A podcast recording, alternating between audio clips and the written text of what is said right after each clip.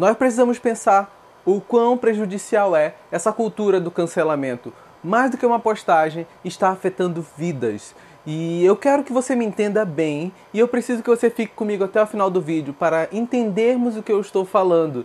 Eu não estou falando em apoiar algumas práticas negativas a qual a cultura do cancelamento está entrando em ação. Não, não. Eu quero é que o livre debate e a conversação seja nutrida, seja reforçada e que seja uma prática comum discutir ideias diferentes. Eu me chamo Gedrian, você está na espiritualidade artesanal. Fica comigo que eu quero bater um papo com você.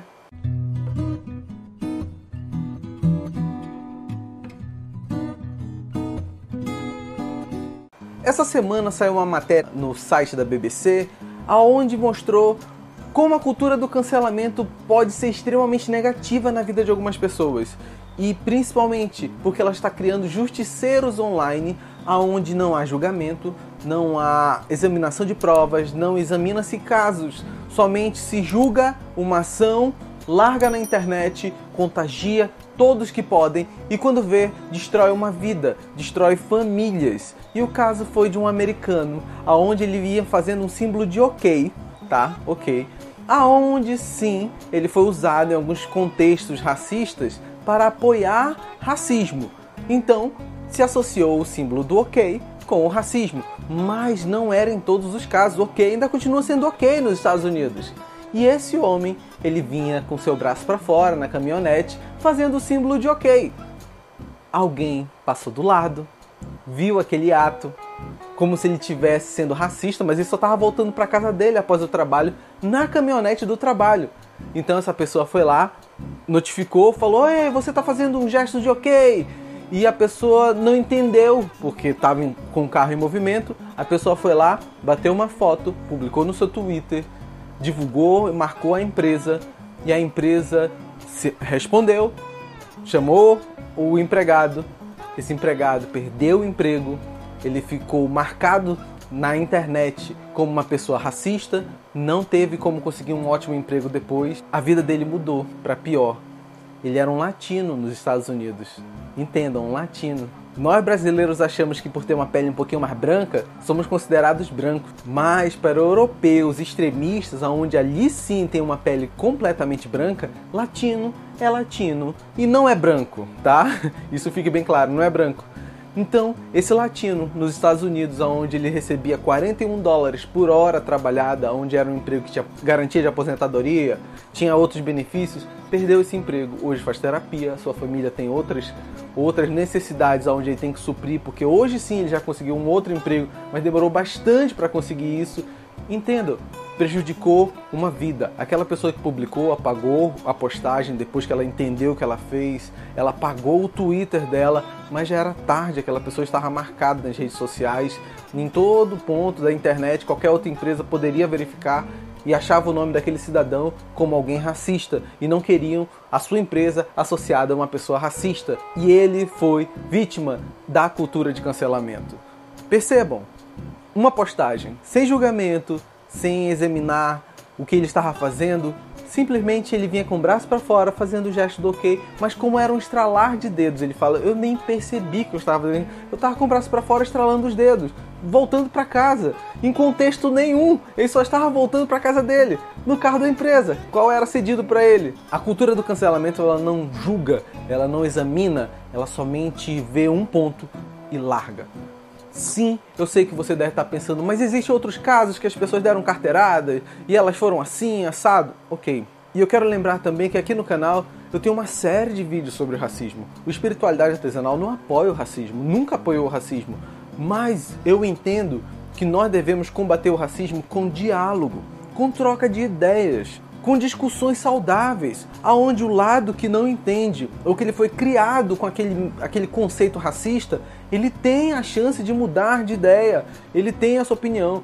Eu sei que tem muitos casos que são agressivos, onde o racista ele é agressivo verbalmente, fisicamente, mas se pudermos não cancelar as pessoas, mas sim educá-las corretamente, dar o amor devido, até porque aqui no espiritualidade artesanal, você sabe que eu sou tendencioso ao amor, nós devemos amar essas pessoas. Devemos amar de alguma maneira correta. Se ela cometer um crime, sim, vamos ativar a polícia, vamos ativar um advogado, vamos lá. mas não cancelem. É prejudicial. Os seres humanos possuem uma, uma rede legal toda ali funcionando, onde pode julgar isso. Ative um advogado. Não vá fazer uma, um cancelamento, você não sabe o efeito que pode fazer naquela vida. Isso é prejudicial. E ainda vou mais. Os cristãos, antes da cultura do cancelamento, já eram intolerantes. Só que antes chamávamos de intolerância religiosa. Sim, nós evangélicos cristãos somos muito intolerantes com tudo que é contrário, tudo que nós lemos que diz que Deus não quer, Deus não se agrada, nós queremos ser intolerantes e atacar.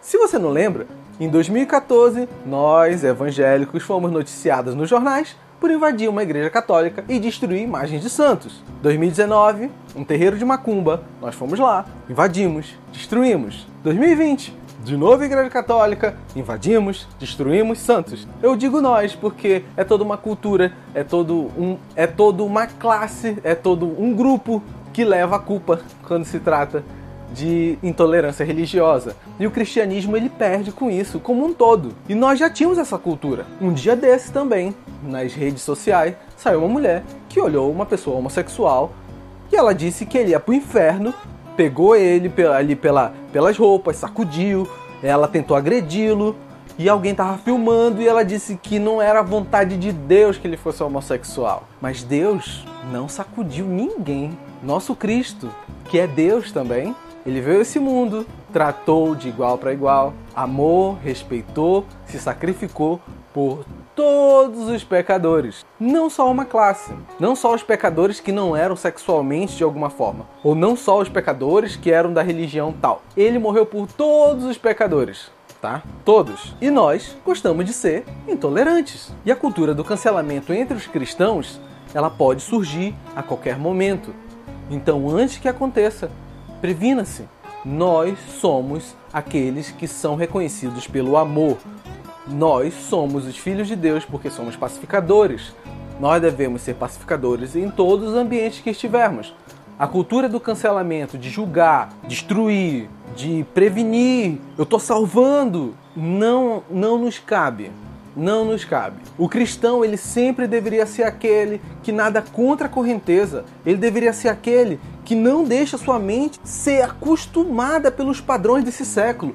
Ele deveria ser sempre aquele que pensa contra.